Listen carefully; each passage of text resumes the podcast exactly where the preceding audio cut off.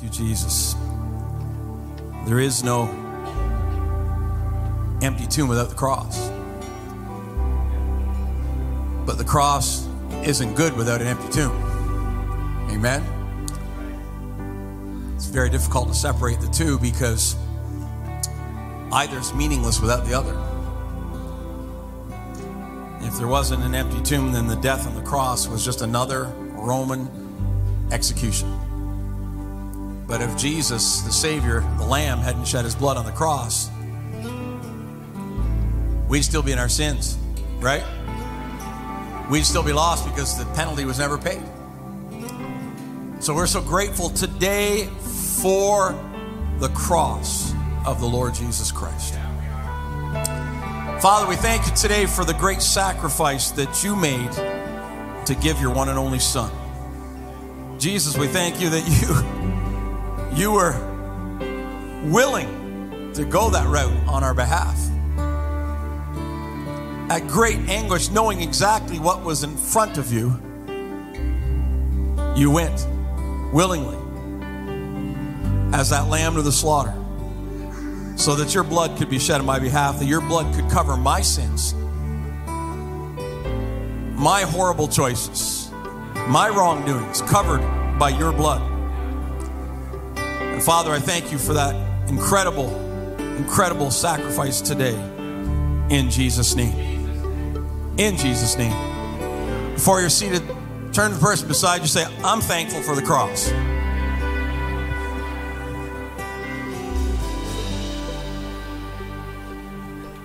Amen. Turn in your Bibles to 1 Corinthians chapter 1 verse 18. Jumping right into the scripture. 1 Corinthians 1 verse 18.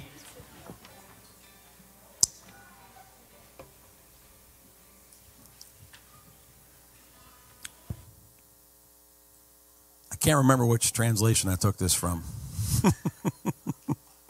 I think it's the NIV, but it could be the New King James.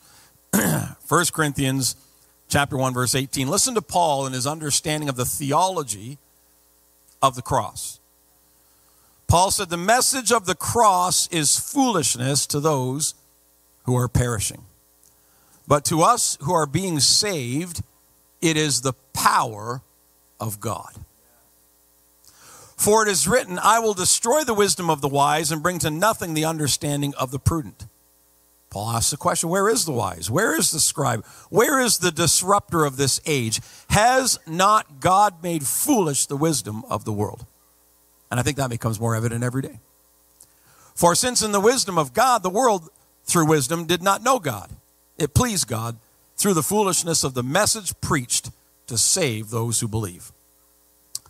For Jews request a sign and Greeks seek after wisdom, but we preach Christ crucified to the Jews, a stumbling block, and to the Greeks, foolishness. But to those who are called, both Jews and Greeks, Christ, the power of God and the wisdom of God. And Paul summarizes because the foolishness of God is wiser than men, and the weakness of God is stronger than men. Father, we ask for your grace and your power to rest on your scripture today. Father, that you would enable me to, Lord, communicate and to help us understand today in the light of eternity. And Father, that you would increase our understanding of the depth of love and the depth of sacrifice made on our behalf and what that has accomplished for everyone here today. In Jesus' name, amen. We're going to be commemorating this sacrifice at the end of the service by celebrating in communion together. And so, as Barry already mentioned, if you're online watching with us, if you could gather uh, your own emblems at home, get some grape juice, get some bread. Uh, if you have unleavened bread, that's great, but if you don't, uh, I think there's grace for that. And uh, we would ask you to just join with us in that celebration today at the end of the service. Today, the, my message is called The Problem with the Cross. And I want to start out by just pointing out that everybody, especially historically, but I think even today, has a problem with the cross. You know, Paul's making a simple point here. He's saying that the cross and the message, the preaching of the cross, is foolishness to anyone who's perishing. In other words, to anyone who's not had any kind of revelation, any insight into what Christ accomplished on the cross and what God has done, if we don't have an, our eyes opened and our spirits awakened, it's foolishness. It's foolishness to us. It's nonsense. And when I say that everyone has a problem with the cross, everybody has a problem with cruelty and suffering. Everybody has is is is literally shaken to their core when we start talking about punishment. We've even we've even outlawed in our country uh, capital punishment for crimes because we we we are abhorred by the idea of taking another person's life, even in the name of justice. We we we, we are abhorred by the war in the Ukraine as people are losing their lives uh, fighting for, for justice. And we see something repulsive in suffering that we don't want people to have to go through. And we have a problem with the message of the cross, even many Christians, because we look at it and we go, why? Why was that necessary? And even the disciples and the people of the first century had a problem with the cross. They had a problem. You know, they, they believe Jesus to be a man of incredible power, to be a man of incredible wisdom. And yet the cross seems to be an insult to both of those truths. That if Jesus was all powerful, could he not avoid the cross? And if he was not, if he was wisdom, the wisest person alive, would he, how could he make such a miscalculation to end up on the cross? But the cross was not an act of weakness. And the cross was not a miscalculation, it was a calculated, predetermined, powerful choice. How they missed it, I'm not sure. Do you not remember Jesus saying things like, unless a man picks up his what? Cross and follows me, he is not fit for that. Jesus said this on numerous occasions in the scripture. John chapter 12, verse 24, Jesus said this Unless a grain of wheat falls into the ground and dies, it abides alone. But if it dies, it produces many. He was prophetically speaking all the time about his own destiny, his own future. Jesus knew the mission that he was on earth to accomplish. He knew that he was a sacrificial lamb. That, that by his blood, he would make us clean. He knew that. That doesn't mean that in his humanity, it was not a difficult thing to embrace. That's why we see him in the garden. The Bible says, sweating drops of blood and crying out to God, if there's any other way we can do this, any other way, then let's do it that way. But nevertheless, everybody say, nevertheless. Jesus said, Not my will, but yours be done. Jesus knew the weight that was going to come upon him while he hung upon the cross, and he still was willing to submit to the Father. And it's not just people in Jesus' day, the people that couldn't see what was happening that had a problem with the cross. I think people today, people you work with, the people that you uh, talk to, they also stumble over the cross. Religious minded people, they want systems and safety, not a cross, not sacrifice. Intellectually minded people want wisdom and truth, but not something that is foolishness, as Paul calls it in Scripture. So, what uh, does God offer us in the cross? Why the cross? Well, bottom line is because sacrifice is necessary. Everybody say that. Sacrifice is necessary. The earliest believers called the cross the wisdom of God and the power of God.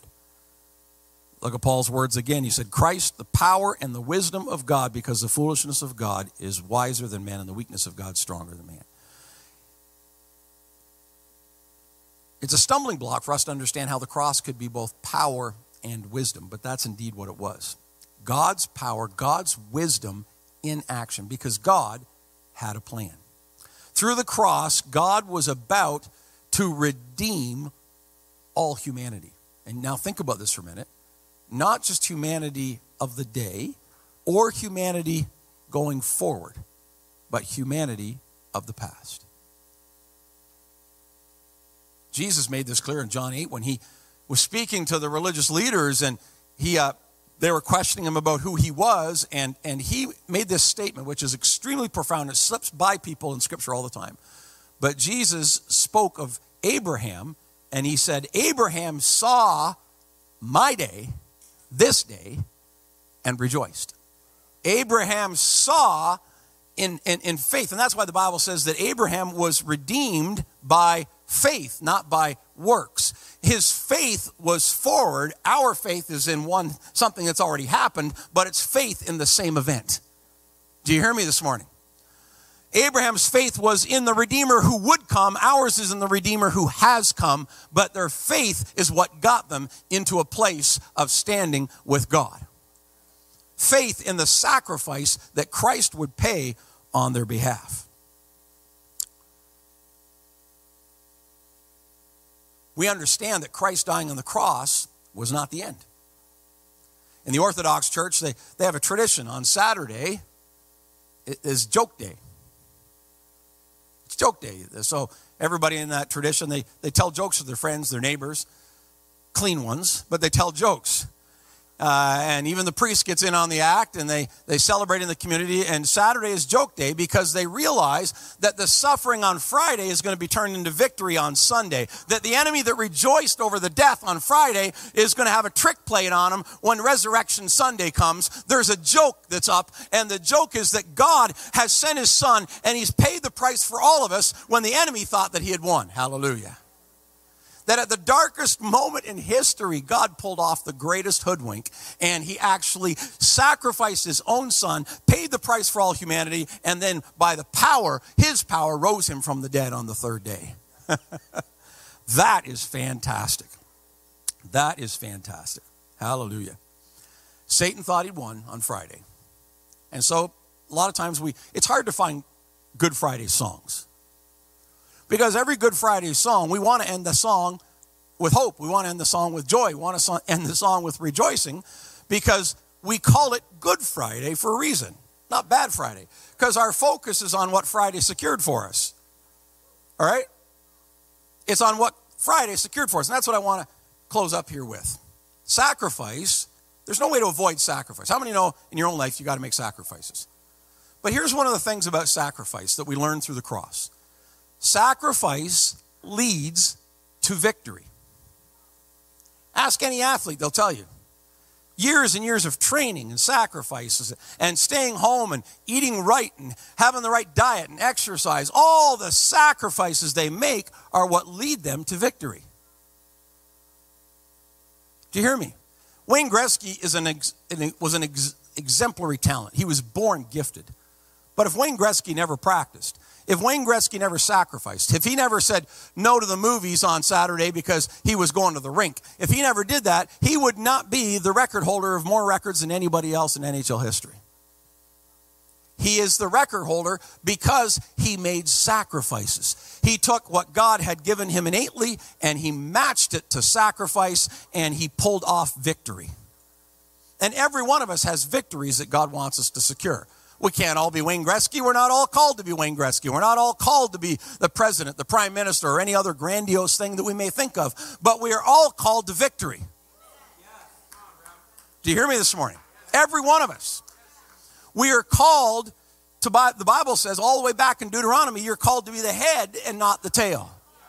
You're called to be on top, not the bottom. And you'll have to make sacrifices to get there, but the end result of sacrifice is victory. Jesus showed us that he paid the ultimate sacrifice on the cross, but he achieved the ultimate victory. The greater the sacrifice, the greater the victory. Do you hear me this morning? Some people want they want to just hear about all the victory. They don't want to hear about the sacrifice. I find it all the time in the financial world. People say, "Well, it must be nice." You ever heard that phrase before? Pastor must be nice, you know? But they have no idea what sacrifices have been made for that person to be where they are. Do you hear me? Where does blessing come from? It comes from sacrifice. How many know it's a sacrifice to take a tithe of your income and to set it aside for the kingdom of God? That's a sacrifice. A sacrifice. But when I make the sacrifice, then God has something to bless. God has something to put his anointing on. God has something to pour his favor upon so I can experience victory. Jesus made the sacrifice on the cross. Now God's got something that he can bless, something that has been accomplished that is, is changing history, and he can resurrect his son. He can't resurrect what is not dead. Sacrifice, victory, tied together. Hallelujah. Once you've been to the cross, once you've been willing to make sacrifice, everything changes. As a Christian, you, you're not going to be able to live out this journey of faith and hope without being willing to make sacrifice. But there is no sacrifice, Jesus said. There is nothing that you've laid aside, not kingdoms, nor family, nor anything, that God will not make up to you. He's able to bless that sacrifice and he's able to add victory to it. If you're not experiencing victory, maybe it's because you haven't been to the cross. Maybe you're not willing to pay any price. And so you're not you're not making any sacrifice, then there is no opportunity for victory. Some of you saying, wow, that's that's kind of mean, cruel, smart. God promised He'd never leave us nor forsake us. So when we make the sacrifice, this is the one story of the of the cross that's different for us than it was for Jesus. Jesus sat upon the cross and hung there. And when he hung there, he, at his most crucial moment, as he's on the edge of death, what were his words? They were, My God, my God, why hast thou forsaken me? The only affinity we can't make with the cross is that we, we can't understand that because he will never leave you or forsake you. Why? Because he abandoned his son on the cross where he carried the weight of the sins of the world, he won't abandon you. Because Jesus took our sins God is able to take us and to be with Him.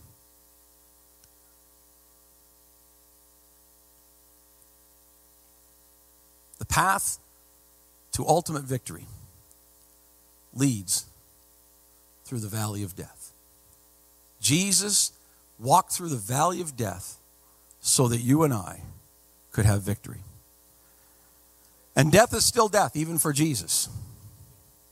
Jesus was God incarnate, but he was incarnate. He was in the flesh. That's what the word means in the flesh. Carne being the Greek word for flesh. He was incarnate. Jesus in the flesh. So, in the flesh, Jesus died as any other person would die. He experienced all the anguish, the suffering, the torment. He died. Death was death even for Jesus. But Jesus modeled for us how to trust the Lord even in death, for victory. So let me conclude with this this morning. Many people wonder why in the world, I used to have people ask me, why is it called Good Friday? Right? Well, let me tell you a little story. If you ever, anybody heard of, ever heard of Lonely Planet? It's a, a travel uh, show, travel blog, right? Anyway, this travel site suggests different alternative places you can go for vacations to experience real life in real other countries. So, anyway, they talk about you can take a bus tour to the town of Barangay, San Pedro, and, and I'm not sure if I'm going to pronounce this right. You could maybe help me out with this, uh, uh, Peter or Africana, but it's San Pedro Cutud San Fernando, Philippines. All right? I'm not sure how I'm doing on the pronunciation. You maybe, no, it's not bad. Not bad. Peter's giving me a thumbs up. Good. Okay. So, uh, there you can watch worshipers, sometimes dozens at a time, be nailed to the cross in penance for their sins. They physically reenact the cross, literally, not figuratively, literally. According to the UK Mail, one man, Ruben Angel, or Enaje, I should say, 51, had taken part in crucifixion 26 times. I know you guys are like, what? The Catholic Church officially condemns the ceremony and calls for its ban, but the faithful refuse to comply. As many as 10,000 spectators come every year to take in the spectacle. Nobody's left to die on the cross, of, of course. In fact, most remain only there for a short time. While perhaps on some level, you know, we can appreciate the level of devotion and desire these people have. Most are going, nope, can't appreciate it at all. Don't get that. Uh, that they that they have in, in, in trying to have fellowship in his sufferings, one can't help but wonder that they misunderstand the incredible point of the cross in the first place. In fact, I would say these people aren't faithful, they're faithless because they've missed what our faith is supposed to be in the penalty already paid. Christ allowed himself to be nailed to the cross so that you and I don't have to be. Are you hearing me this morning? When the Bible talks about taking up our cross, it's talking about metaphorical, taking up the path of taking up the burden of the faith so that we can carry it forward. It's not talking about literally going out and getting yourself nailed to a cross. He alone bore the weight of our sin. If we think we can somehow pay the penance for our sins by getting ourselves nailed to the cross, then we mock the sacrifice that Jesus made. You can't you can't save yourself, and no manner of penance is going to pay the price for your sins. Christ paid the price for your sins. And when you try to pay the price for your sins, you're undoing what Christ did for your sins. Which reminds me of one of my verses that I, I, I, I love how people take it out of context. I think it's Hebrews 10:26, and it says, "For if you continue to sin after having received knowledge of the truth, there remains no more sacrifice for sins, but only of a fearful fire that will ex- uh, consume the enemies of God. Right? Everybody know that verse? And I've heard preachers talk. If you're still smoking, you're going to hell. If you're still drinking, you're going to hell. If you continue in sin after you've heard about Christ, you're going to hell. Blah, blah, blah. Totally wrong interpretation of the scripture. If you read it in context, in chapter 10 and the, ver- and the chapters preceding it, Paul is having a conversation with the Hebrew church, the people, the Hebrew believers, Jewish believers, who had put their faith in the law and in the sacrificial system of the law their whole life. And as he works up to that crescendo verse, he's talking about people who are trusting in the law, trusting like, like the, those poor believers in the Philippines who are trying to nail themselves to the cross and pay a penance for their own sins when Christ paid it. And so, if you've received the knowledge of the truth that Christ paid the price, and yet you still go out and try to do it by the law, then there's no more sacrifice for your sins. That's what the verse is talking about. You got to stop taking one verse out of the Bible and not reading it in the context of the whole passage, the whole discourse that Paul's trying to have. Because he was trying to say there's only, and he goes right into the next chapter talking about what? Chapter 11, the faith chapter. It's only by faith in what God has accomplished that we have eternal life. Praise the Lord. All right. Let me give you a few verses to reinforce that as I close out this morning. I think I said that once already, haven't I? Uh, 1 Peter 3.18. Only my second closing? Thanks. I'm, I'm allowed three at least, right? Thanks, buddy. 1 Peter 3:18 for Christ also suffered listen to this once for sins the righteous for the unrighteous to bring you to God he was put to death in the body but made alive in the spirit Hebrews 9:14 How much more then will the blood of Christ who through the eternal spirit offered himself unblemished to God cleanse our consciences from acts that lead to death so that we may serve the living God in other words, Hebrews leading right up to that verse I told you about. It's by his sacrifice that I'm cleansed. Hebrews 9:26 again, otherwise Christ would have had to suffer many times since the creation of the world, but has but he has appeared once for all. Everybody say once. Once for all at the culmination of the ages to do away with the sin, uh, with sin by the sacrifice of himself. Hallelujah. Here's the beautiful thing. Because for Jesus, the path of victory or to victory led through the valley of death. For you and I, the path to victory leads only through the valley of the shadow of death. Jesus went through the valley of death. We go through the valley of the shadow of death. Why is it only a shadow? Because for us, death is simply a transition. For Jesus, it was a death carrying the weight of all the sin of the world, yours and mine, on his shoulders. You and I die free.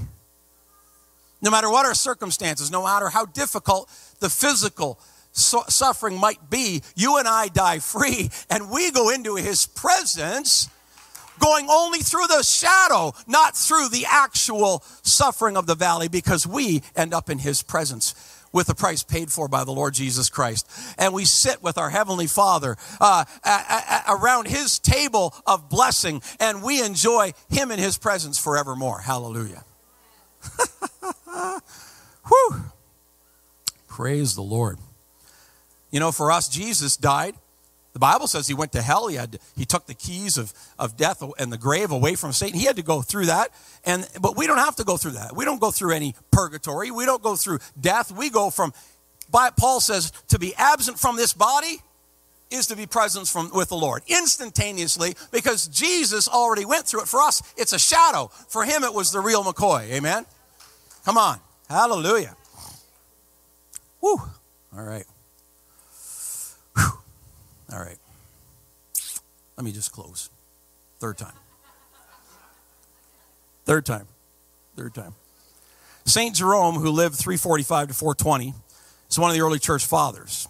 He was an early Bible scholar and translator, and his Latin version of the Bible, uh, known as the, the Latin Vulgate, uh, or the common version, was a major achievement, was foundation, uh, and really for all Scripture until you ended up with the uh, Douay version in the Catholic Church and the King James in the English Church or in the Anglican Church or Church of England. And it became that standard for literally for like 10 centuries, right? Jerome had a dream one night in which Jesus visited him. And in the dream, Jerome collected all his money and he offered it to Jesus as a gift. Jesus said, I don't want your money. So Jerome rounded up all his possessions and he tried to give them to Jesus. And Jesus said, I don't want your possessions. Jerome then turned to Christ and he said, What can I give you? What do you want? Jesus replied, Give me your sins. That's what I came for. I came to take away your sins. Who else would make such a request? Who wants your sins? Does Buddha? Confucius? Any other world religious leader? No, they don't want your sins. They only want to take from you what God wants to bless you with. Are you hearing me this morning? Everyone else wants, they want to take from you and they want to, they want to drain you. But Jesus says, Give me your worst. Give me your sin. Only Jesus asked for our sins. Only Jesus came into the world for that purpose to take the weight of all of our sin upon himself, carry it to the cross, to enter into the valley of death, to bear the weight of all of it for us, so that for us it could be a shadow and we could pass into his glory with celebration. And that's why for us, you know, Barry started off the service. If you're coming here this morning, you've never been to this house before, you might think to yourself, that's not a proper way to start a Good Friday service. Where is the somber Barry? Well, I've never met him, so but if you find him, let me know. But but where is the the, the sobriety of the moment where we recognize the weight of what Jesus did, and we do recognize all that. But the reality is, because he bore it, I don't bear it. Hello? I'm going to say something that uh, my good buddy Bill Johnson, uh, who I've only spoke to once, and he said, "Hi, how are you doing?" And I said, "Good." He said, "What's your name?" I said, "Kevin." He said, "Nice to meet you. I'm Bill." That was it. That was the extent of the conversation. But I have shook his hand and I have talked with him. But, but Bill Johnson puts it this way He says, Because of Christ, because of Christ, you and I are unpunishable. Now you got to think about that for a minute. What? If your theology is any different than that, then your theology is a works theology and not a grace theology. Because Jesus paid it all. And because he paid it all, I actually don't pay it. I am unpunishable. Every sin I've ever committed or will yet commit, even though I'm working on that perfection thing, and Sherry says me daily, I've got it almost down. Just, I'm, I'm so close, so close maybe twice a day, maybe like that little lie I just told. I'm so close, right? But the reality is that for every sin I ever committed or ever will commit, I'm not to be punished. Jesus took the punishment. That doesn't mean that Jesus doesn't want to coach me, correct me, instruct me, train me, discipline me. All of those things are true. But punish me? No. It was bore by Jesus. And if I think any other way, it's not the gospel. It's not the gospel. Stand with me this morning. Thank you, Jesus. Would you just lift your hands to Him and say, Thank you, Jesus. Thank you, Jesus, for your body sacrifice. Thank you, Jesus, for your blood shed. Thank you, Jesus, that you are the Lamb, the Lamb who would take away the sins of the world. And we thank you, Lord, for that provision today in Jesus' name. In Jesus' name. In Jesus' name, we thank you, Lord. We thank you, Lord. Hallelujah. You know, the Lord is near to every one of us. And sometimes we have a hard time knowing, but He's there and He's speaking to you today. If you're with us today, whether you're here physically, and we are so grateful you joined us today, or whether you're watching online, the Lord, the Lord is with you. And we just encourage you to reach out and receive from the Lord today. Receive from the Lord today. My wife got a, a picture she's going to share with you that I think God is speaking to you today. If that's you, He's speaking to you. Hear what, what I think God wants to bring to your heart today. I was babysitting uh, grandkids this week, and I was cuddling one of them in the living room, sitting in the chair, and I was just praying. They were snoozing off on me there, and I was just praying, and I was just, I had my eyes open. How, how many know you can pray with your eyes open? I pray with my eyes open all the time because I march around the house. And so I was praying, and as I was praying, I was looking out the window. And we live on a street called Hemlock. But if you go straight out of our driveway, there's a little side street there, and then you take another street and you go on to Farley. So when we were first moved into the house, we were only there, oh, maybe six months, and we decided to have a yard sale. I hate doing yard sales. I'd rather just give all the stuff away. So we're doing this yard sale and this gentleman came up and he said, Do you know where sumac is? I'm looking for sumac. And I said, I don't know. I said, Kev, do you know where sumac is? He goes, No, I don't know either. We, we know it's in the neighborhood, we know it's in the area, but we don't know exactly where it is. So the gentleman leaves. Comes back, oh, maybe a minute or two later, and he says, uh, Ma'am, uh, you see that street that if you drive straight out your driveway and you drive on it every time you come to your house? That's sumac. True story. True story. And the Lord reminded me of that, and the Lord said to me, There are people in the body, there are people in our DS family, and they just don't know exactly where God is. They're in the midst of circumstances that are so heavy and so difficult, and they just, they know God's somewhere there, but they just aren't sure. They don't realize how close He is, that He's very, He's there in the very midst of what you're walking through. And I began to pray, God, open the eyes of our heart. Open our uh, the eyes of our heart that we can see you, that we can see you in the midst of everything that's happening, that you have never left us, you have never forsaken us, that you are always there. That the minute I said, Jesus, I give you my sins, come into my life, you're abiding with us in that very moment. And from then on, so just open the eyes of your heart right now and begin to see where the Lord is in the midst of your circumstances. He's right there, He's directly in front of you. He's looking at you. Hallelujah. Hallelujah. Father, we receive that word of encouragement this morning. Father, an admonition from your heart that you are right there. You are right there. In fact, like we could hardly take a step out of our driveway and we're in your and we were right on that street. And Jesus is the same way. We we step out and you're right there. You're right there. Like when Jesus stepped or uh, called Peter and told him to step out of the boat, he stepped out of the boat and, and, and Jesus was, was right there and he was held up by his presence and he did not sink. You're right there for us. We're right there for us. Father, we thank you today. If that's you this morning and you know that you've been feeling like that, you've been you know, you know that he's close, and, but you just feel like I just can't seem to, I can't seem to connect with him. Understand, hear us this morning. He's right there. He's right there. He's just so close that if you just whisper his name, he's there. He's right there this morning. When you call out to him, the Bible says he will be there. He will meet you. Amen.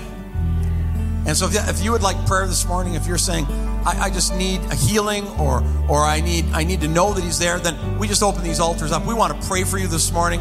Uh, we want to minister to you. We want to encourage you today. We don't want you to go away without receiving from the Lord today. Father, we thank you in this house for all that you've done today. We give you praise, Lord, this morning. Father, we thank you for all your goodness to us. And Lord, we ask that, Father, you would meet us right here today. That as we step out in you, God, you would meet us here today. In Jesus' name, amen. Amen. Praise the Lord. Lord bless you. Please come on forward. If you'd like prayer this morning, we want to minister to you. We want to pray with you. We believe that God has something great for you today. Amen.